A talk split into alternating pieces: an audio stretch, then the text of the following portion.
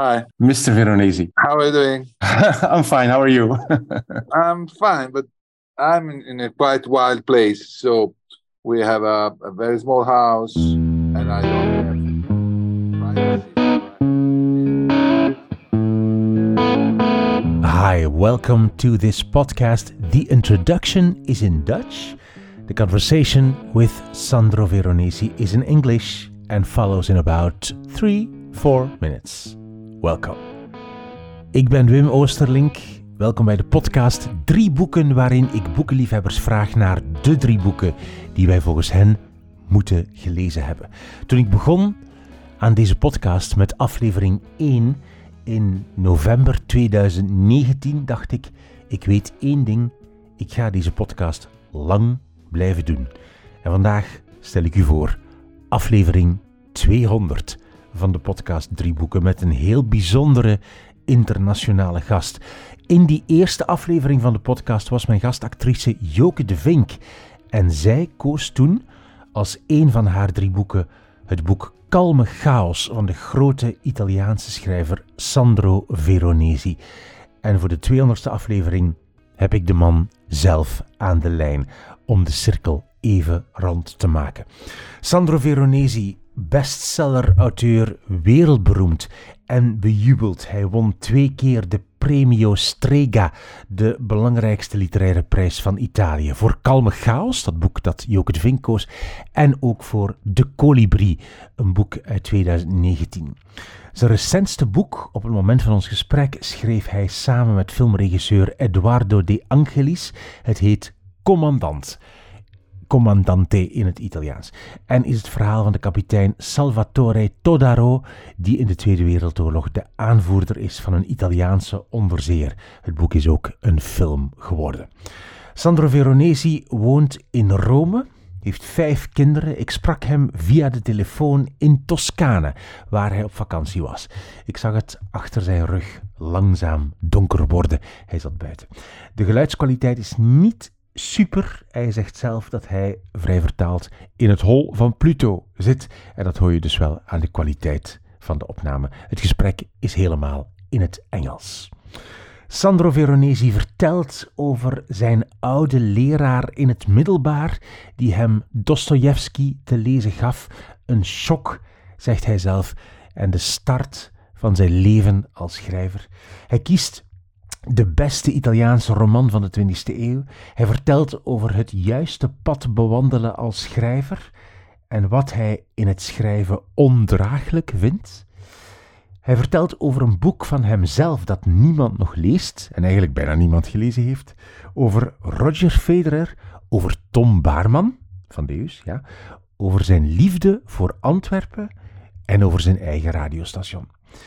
Bij elke aflevering van deze podcast Drie Boeken horen ook show notes. Daar zie je een foto van ons beiden en vind je een lijst van de boeken waarover het gaat in ons gesprek. wimoosterlink.be, daar kan je je ook inschrijven voor de nieuwsbrief. Wil je meevieren met deze 200ste aflevering en de podcast steunen? Op de site kan je postkaarten kopen met enkele van de mooiste boekenquotes uit de afgelopen 200 afleveringen van deze podcast. wimoosterlink.be in het winkeltje daar. Dankjewel voor jouw steun, voor je enthousiaste steun. En dan nu, veel luisterplezier met de 200ste, met de drie boeken die je moet gelezen hebben, volgens Sandro Veronesi. I'm in, in, a wild seaside region, Tuscany, Maremma. Okay. It's wild because we are in a, in a wood Uh, and uh, of course, it's uh, it's a very crowded place, Tuscany. But this this short uh, piece of shore and coast is quite wild. Yeah. Yeah. I see. Do you have any books with you? Do you have like a, a stash or a stack of books uh, when you when you are on holiday? I have uh, no uh, three or four, three, four. I have to read or reread some books, and I bring just them. All my books are in Rome, and uh, uh, I also don't like to work a lot when I have a, a holiday. I'm waiting for my family. They are coming in one hour. I would like to stay with my kids. I have a couple of books here, three books. Before we talk about your three books, the three books you have chosen, I want to start with your own new book, if you don't mind. I read it this morning between five and eight in like one session. I, I just went for a cup of tea. Uh, that's it. The, the book is called Comandante. Uh, in the introduction, you you mentioned that you were mad before writing this book, like really mad. You couldn't sleep. Why was that? No, because you know, in the summer of 2018, Italy had changed government, and it was uh, a new um, a new government, far right or something like that, and they immediately started to to talk about migrants and uh, invasion and uh, ethnical substitution. And of course, Italy is close to Africa. So we had a lot of tiny boats uh, coming from Africa. And uh, a certain number of them were not able to reach uh, the earth. They had um, troubles or they crashed and nobody uh, rescued the migrants. They were not Italian. Oh, it was horrible because the government was really awful. Uh, they were crashing the oldest law uh, among people. That is the law of the sea to rescue, to give help, to give a, a, an arm or, or a hand. So I was mad. A lot of other people were mad too. We tried to, to do something, but the project was to answer with works, with piece of works, not only with bodies and action. Uh, the commander of the Italian Coast Guard uh, he had a, a speech and he abandoned the text that he gave to the press uh, just for mentioning Salvatore Todaro and saying, We are the Italian uh, Navy. We are those who had to take example from Salvatore Todaro. And I heard for the first time in my life the story of this guy. And this yes. was exactly what we were trying to do. Uh, it was answering with uh, with works and not only with action. And we started trying to get all informations about this story that was really touching. It's really a story about a hero in a war about humanity but at the same time, it is very political about today, but you don't necessarily have to know that. It's just on sich a, a, a very good and emotional story, right? Yes, it's a it's a it's a wonderful story. It's really something that um, we should ha- we should invent if if if it was not a, a true story because it's a perfect. So this is something that was politically perfect to answer that terrible summer and uh, and and those guys are still there in the Italian government. Yeah. Okay, I see. Um, one thing, one thing more about about what you wrote in the introduction of the book is um, that you, by accident, um, knew or met the granddaughter of this uh, person, of this character of Todaro, right? Yeah. It's yes. unbelievable.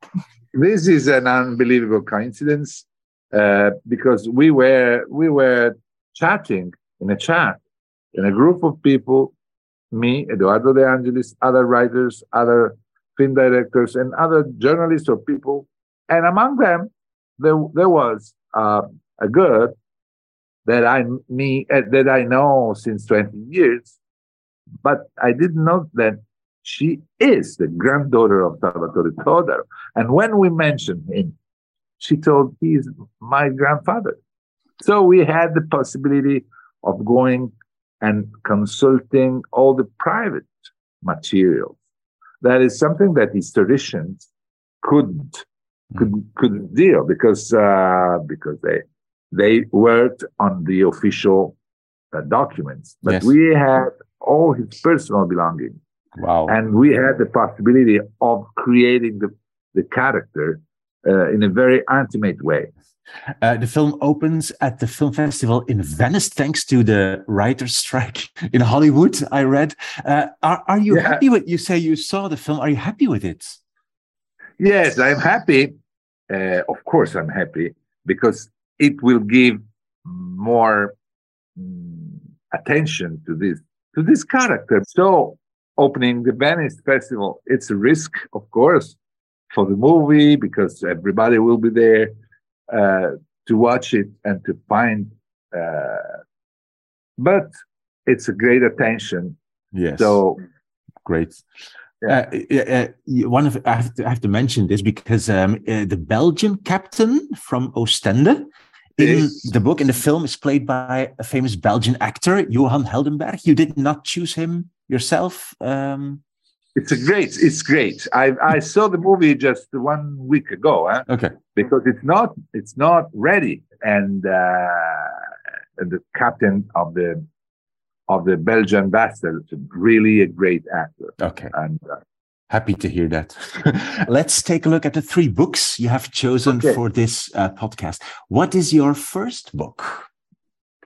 My first book is the book that gave me the shock of literature at the age of uh, at, at, the age of 14. That is the brother Karamazov. That and our our teacher uh, at school at secondary school uh, ordered us to read at the age of 14 it's a it, it's a shock. And i was shocked in a positive way mm-hmm. because i discovered that writing could give such a wonderful feeling to, to, to readers. I was thinking to to become a soccer player or a guitar player or and then starting from that very moment i started dreaming to become a writer because i remember i was really shocked how dostoevsky was dealing with concepts just like hate. Because i was a simple human being. Uh, i was 14 so for me, it was a discovery. Um, I discovered literature. And um, it, I cannot say that it's the most wonderful book I read. It is the first. Because mm-hmm. until that moment, I read uh, books. I enjoyed reading books, but it was not highlight literature. Yes. And so my my my answer to this was uh, I want to write. I want to become a writer. And did did you start immediately writing? No, no. This is this is you know it's difficult that at the age of fourteen, a guy has the idea of becoming a writer. It's really weird. But if you have this idea at the age of 14, at the age of 20, you still have this idea. You don't have the idea anymore to become a football player or a guitar player, but you still have the idea of write of writing. So what was very weird at the age of 14 became natural at the age of 18, 20. And starting from that moment, I started writing. I started writing for myself exercising myself as a writer um, with the idea of, of, of, of, trying to to become a writer. It was a dream, of course, it was a dream. But uh, the age was completely different. At the age of 14, it's something that shocks you. Uh, at the age of 20, it's a dream. And the dream is something really serious. Yes. And you you did it. You you went to Rome for one year, I, I think. I went to Rome after having graduated in in architecture, uh, just not to beca- become an architect. I moved from Florence and I started living in Rome, where I was trying to become a writer. Uh, the fact that I studied architecture was not bad for me because architecture is a wonderful study in Florence. And then it gave me structure. It's the only structure I know. It's the structure that I studied studying architecture. And uh, for me, it's very important what I learned in the during the university, mm-hmm. because composing is it's the same if you compose a book or if you compose a building uh, or how, music. How is that? Can you explain that? What? What? How is there it? There are rules. There are there are rules. Harmony. There is something that you learn that is not by chance that uh, Michelangelo made this wonderful masterpiece. That it is not chance. It's something that he was able to do things that were responding to rules the rules of composition. And uh, uh, having this idea of order and harmony, you have just to choose which one, of course, and you can change. But never, never in my life, I thought that a good page could come just like a miracle. it comes because you you had followed the right path. yeah, wonderful.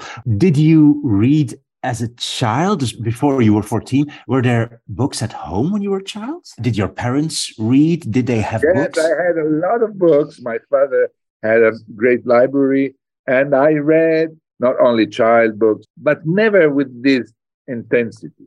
Okay. So i was used to deal with books. My father and my mother they read uh, normally I saw them reading during yeah. the holiday at uh, on the beach. They read, um, but uh, I really started reading on my own with that with, with that book and that and the teacher. Yes. Okay. Did you give the reading virus to your own children? Do you give it through?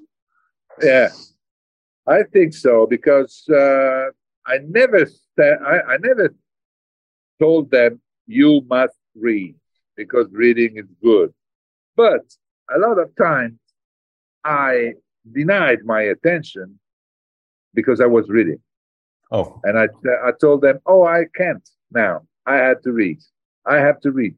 That is, it was not a strategy. I really did have to read. Of course. But they they discovered this as a a competitor. No, mm.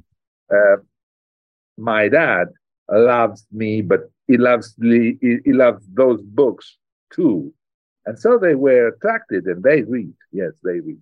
Okay, good. Your first book is uh, Dostoevsky, The Brothers Karamazov. What is your second book? My second book comes from my 20s. I read it at the age of 26, 27, exactly when I was seriously trying to become a writer. In that, in that period, I abandoned Florence and I moved to Rome. And it's Under the Volcano by Malcolm Lowry. That book was, to me, the opening of a huge door. Uh, because I understood that you could write a masterpiece, a comic and tragic masterpiece at that time. Uh, even dealing with pathetic material, because Consul to me is a pathetic character. But it's so wonderful being pathetic that way. After that, experience, I read Celine, I read other great writers, and I felt the same. Uh, they all passed through the open that Malcolm Lowry opened. Uh, I liked miserable people by reading Celine. It was attractive to me being miserable because he was he was portraying miserable uh, in a wonderful way. Mm-hmm. And the same is for pathetic people, for pathetic characters portrayed by the pen of Malcolm Lowry. I know because I studied a lot, I translated also uh, Malcolm Lowry. He had a tragic life, of course. Um, but I don't care. The novel is still there. I, I, I, I reread it. Um, probably I read it four times, and I will reread because I will find again those reasons that opened my mind. You know, when you are 26, 27, you have a lot of, you have the idea of, of being right, of having right ideas. Um, and this was exactly the opposite of, of, what I was thinking literature must be. Mm-hmm. It was romantic, it was pathetic, it was rhetoric, and it was wonderful. so it was a lesson not to write, but to read, to open your mind for letting in all those things that writers were putting in their pages. Did it also help you to find your own style? No, no, no, no it, has nothing to do with my style, but it, ha- it he helped me more because, as I told you, he opened a door, and after that, a lot of great writers passed through that door directly with no problems of um, accepting them. They are on, they got in through that door. So it's more than helped it helped me to get my style because my style okay mm-hmm. uh, it comes mm-hmm. but what i the, the, power of what i'm doing uh, it has been demonstrated by other writers. So i'm i know that i'm playing the same sport as roger federer. You know i cannot play like roger federer but we are doing the same thing. And it's inspiring. Every every tennis player I know, from the worst to Carlos Alcaraz, they say that Roger Federer is inspiring, that he inspired them. And that's it. And that's what happened with Under the Volcano and Malcolm Lowry. It inspired me as a as a man, as a reader. And then after that, when I became a writer, I had in my mind what does it mean being reader of a masterpiece? Um, this is the, the, the 200th episode of this podcast. Uh, the 200th, uh, four years now, almost. In the very first episode, uh, a Belgian actress called Joke Devynck.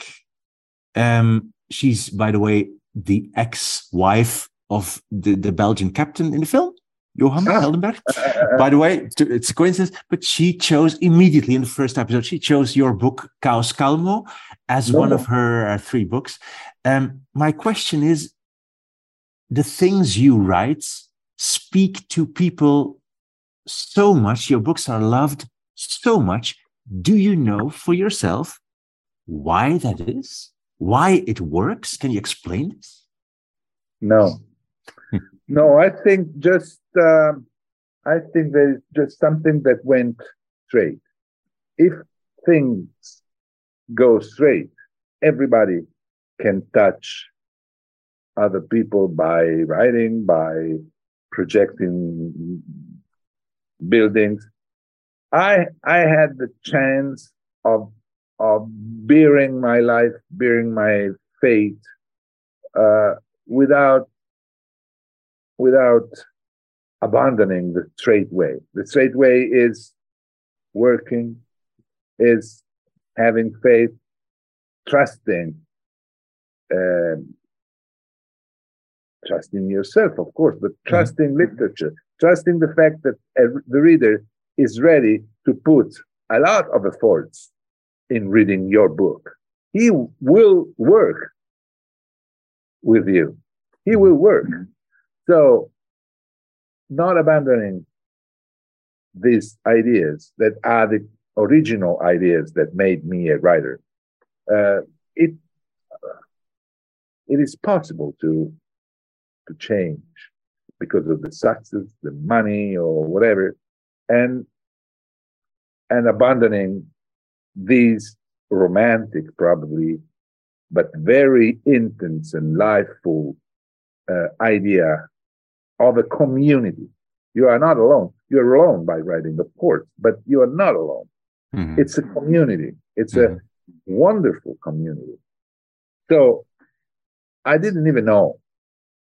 I don't even know how my books inspire or are, are appreciated by other people because of course yes i have uh, i have some feedbacks from the success of the book but uh, it's different it's uh, what you said that the actress decided to mention my book in the three books she had to to talk about in this in this program this really touches me. But I didn't know this. I didn't know if, if I don't talk with you, I will never know this. Mm-hmm. Mm-hmm. But it doesn't make any difference because we are a community. We touch each other.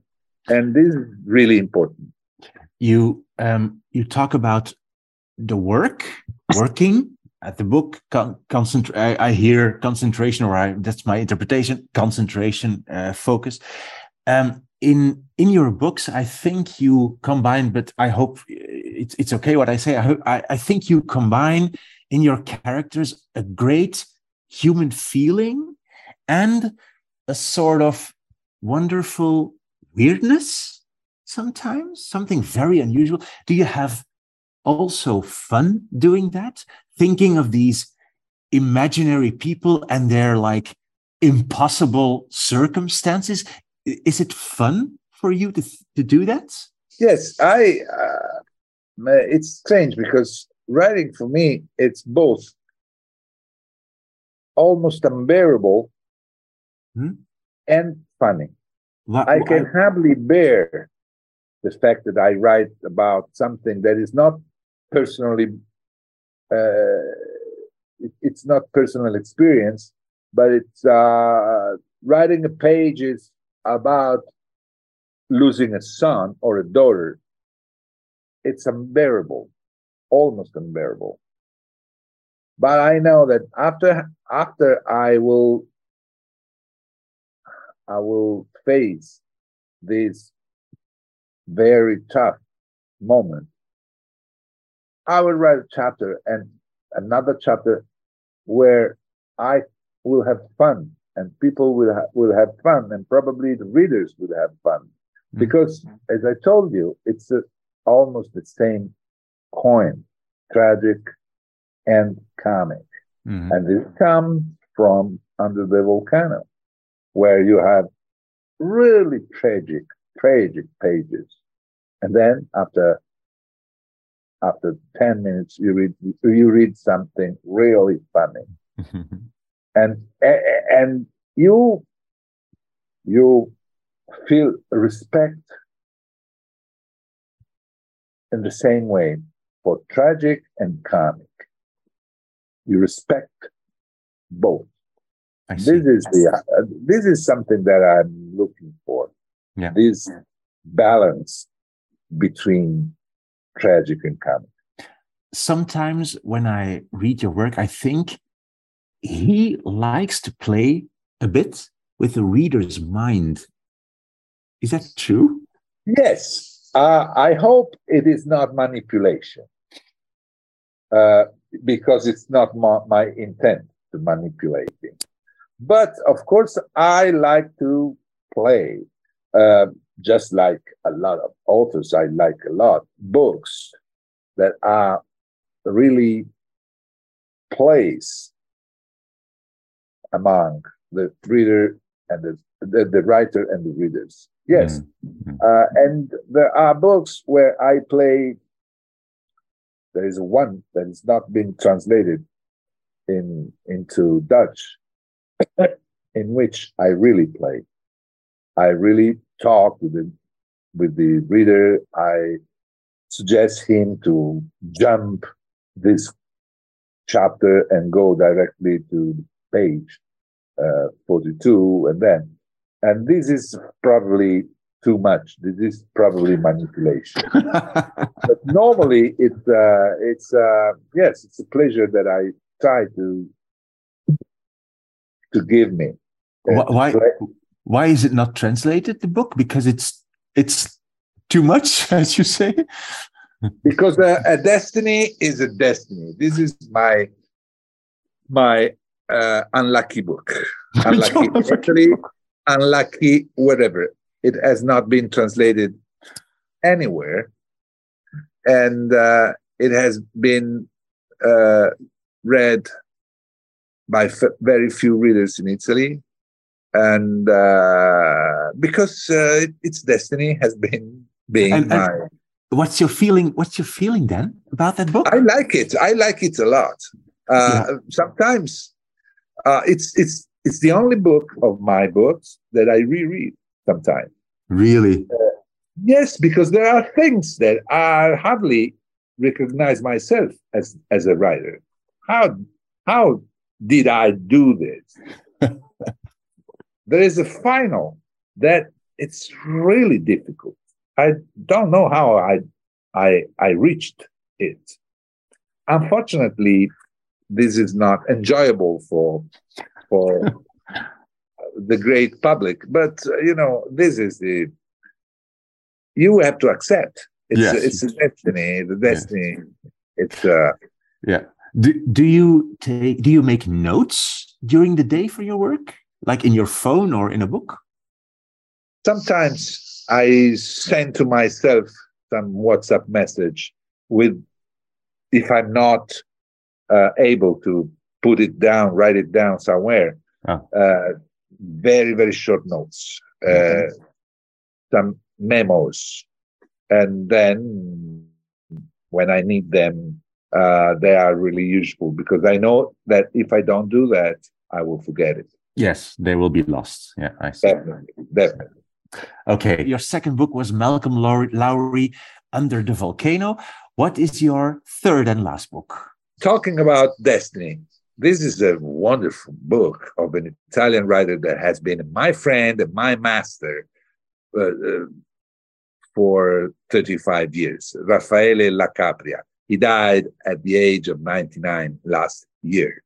Okay. And I had the honor of sharing my last 33 years in a, in a friendship with him. Uh, originally, because I wanted to, at the very beginning of my career, uh, when I was a, a, writer myself, I wanted to to know and to meet with the great writers I read of Italian tradition, and he was one because he wrote a wonderful novel that it's called Ferito a Morte. It has been translated, but now it is it disappeared from uh, the, the, all the publishing houses in Europe. He won the Strega Prize, and uh, he was a, a, very influential book in the 60s and in the 70s. It's a wonderful book of this guy who recreated an Italian way of, uh, let's say, stream of consciousness, a Napolitan way uh, of stream of consciousness. This is a story of a day, one day, just one day in Naples. Mm-hmm. In, uh, the day in which uh, the young character decides to leave Naples for northern Italy. That is the great historical problem. It's staying in Naples or leaving Naples. Because if you stay in Naples, you will you, you will be prisoner in this wonderful, but it's a prison. It's a sort of prison eh, culturally. But if you go, you you are a, a migrant. You leave Naples, and in this very important day of the life of this guy, there is remembrance. There is flashes from the future, all in this unique day a wonderful day in the 60s. You can imagine what Naples was with the sea people having baths and fishing and uh, and having sex, uh, all this paradise, you know, and the idea that I have to leave. I have to leave this paradise because I cannot live here. This is something that will eat me. And it's written in a loop, in a circular way. It's a wonderful book, really wonderful. And uh, I want to mention it because uh, I I would like uh, in any country of Europe, this book has to be printed. it, it is out of print wherever now because it's a account from the 60s. It's wonderful now. I wrote the preface the preface a couple of years ago. Uh, and I reread it for the third or fourth time. It's a, it's a masterpiece, really a masterpiece. Uh, how did you came to meet and be friends with with Rafael La, La, La Capria, with the author? Oh, it's easy because I published my second book with the same publishing house that is Mondadori, and I asked, "But can can I meet with him?" He was sixty he was uh, he had my age now, so he was so kind. He's a, a very elegant. He was because he died, but a very elegant Napolitan uh, man. Very. Uh, he had a wonderful wife, and he told, always repeated. When I was young, in Capri, in Capri Island, there was the Miss Capri election. and uh, Sophia Loren was second. My fiance was first. this was Raffaele La Capria. That's a good story. I understand why he mentioned it all the time. But but why is it not translated? It, it, it's even, I think, in Dutch, it's not translated in Dutch? Is it like too Italian? What what what's the problem? Oh, it's contrary. It's really exactly what uh, abroad uh, people want to hear about Ita- Italy. Yeah. Uh, the White Lotus. It's a series, a TV series that I didn't like, but it's, it's exactly that. Uh, Capri Island, Italian, Napolitan, sunny. Uh, now, it was in the 60s. Have you an idea of what a paradise was? Naples in the 60s.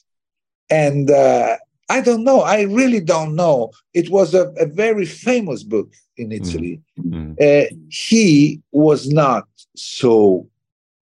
Um, he wrote other books, yes, but he was living his elegant way of living with no interest of being uh, a great European author.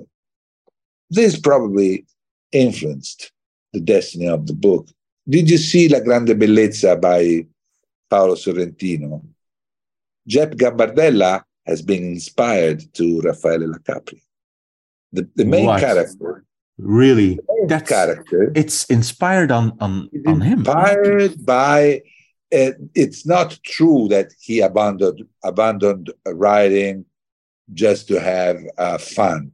he wrote again. But I'm I, I know very well Paolo Sorrentino, the very idea of Jep Gambardella was was uh, inspired by Raffaele Capria. Wow. You can understand what kind of man yeah. was Raffaele Capria, and you can also understand why his book, his wonderful book, uh, failed to become uh, uh, inspiration for the whole Europe. Mm-hmm. Okay. You also speak French, right? Do you? Yeah. Yes, do I, you, I do. Do you read in in French or in English? Or in yes, Dutch? I do. Yes, I do. I trust translators if I can, and it's easier for me. Reading in French or English, it's hard for me. But Yeah. if I read a wonderful books, it's uh, it's a pleasure because, of course, uh, you are in contact directly with with uh, the author. Yes. Once in an interview, you said this beautiful thing. You said, a novel is a miracle. What did you mean by that? Oh, Jean Paul Sartre said the same thing by saying novel is where the losers win. Uh, it's a miracle. The losers win. and, uh, you know, there are losers that win sometimes, no? There are people that belong anthropologically to the tribe of losers who win. And their life is a, is a novel. The, the novel is a place where these happen each day. And in this in this way, I was thinking, Yeah. uh, and I was talking about miracle. Okay. There's another quote I want to mention in your book, in your new book, uh, Comandante. One of the Belgian people on the boat says, I am one of the seven Belgians with brains. I invented this. I'm not sure if there are, but uh, I, may, I, I imagine that, that there are. Yeah, there maybe I don't know. what's what's your link with Antwerp? Because you you like the city, right? Yes, I, I am fond of Antwerp. It's uh, I, I stayed there a couple of weeks during the Behoud de Begeerte festival. Yeah. Uh, each day we left Antwerp and reached another town and read uh, in a book in a in a theater. I say we because we were probably seven writers and musicians, Mhm. and then we came back to Antwerp, and we had, of course, some days in Antwerp, and I lived there, and it was a wonderful surprise for me because it it looks like a big metropolis, and then it's it's not. It's like uh, Florence or it's not a big metropolis, but it, it has the Mhm. body uh, of, of a metropolis, a very Yes. elegant metropolis, and wonderful bars, wonderful martinis. It's a, it's a. I keep a, a great memory of Antwerp. I have a friend there that is Tom Barman of the Tom Barman. Deus. Deus. Yeah. Yes, the musician. Uh, I, I saw him 10 days ago performing in Rome. And um, I like Antwerp, yes. okay. Um, I have to ask you one more thing. I am a radio presenter myself. I work, uh, that's my job. I work at a radio station. Um, in Comandante, your new book, you write about a radio station which plays only love songs, Radio Yes, Andorra. It's very funny, very funny. But you have started your own radio station some years ago, and that's so cool. I listened to it yesterday. It's called Radio Gas Il Rock. yes. What did you do? Yes.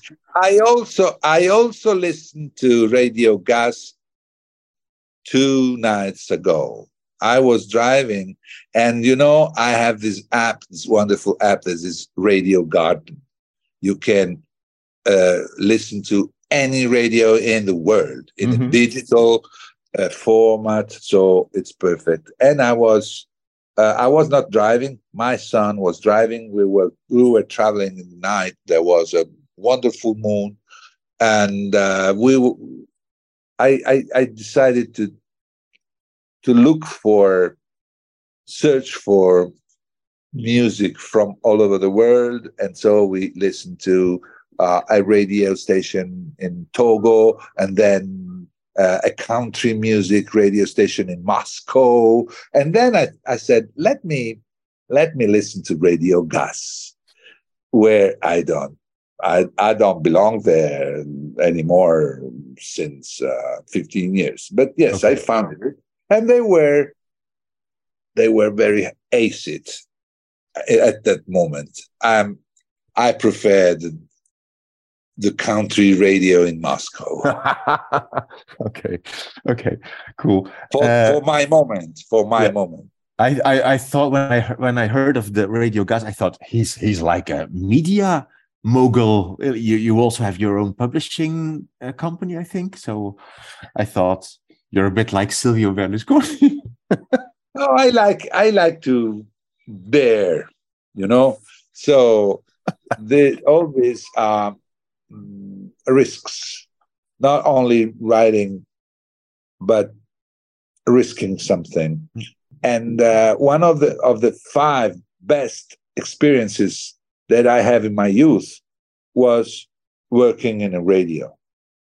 So I wanted this to be at disposal of young people three, 30 years after and with my friends of that time, we founded this streaming radio for young people in our town that was Prato. Okay, I see. Okay, well, great, but it's it's still it's great, great radio station. Sounds sounds great. Good music. It's great. It's great. It's, it's wonderful. Yes.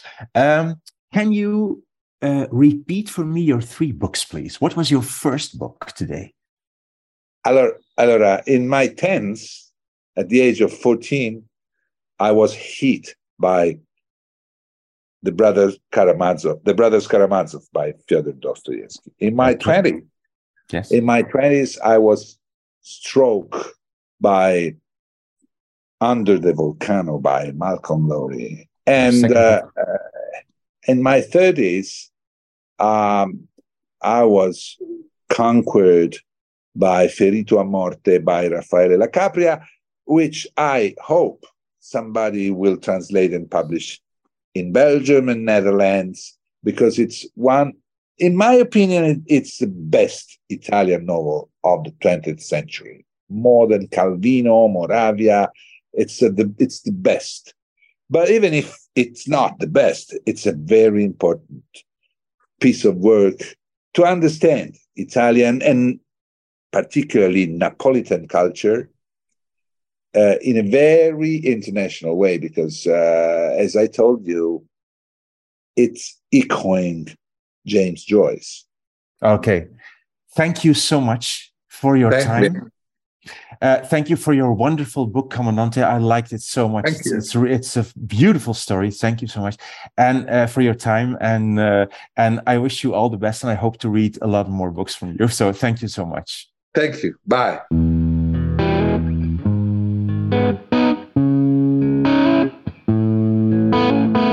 Dit was mijn gesprek met Sandro Veronesi met dank aan Pieter Pijskens om dit gesprek mogelijk te maken. Dank u Pieter.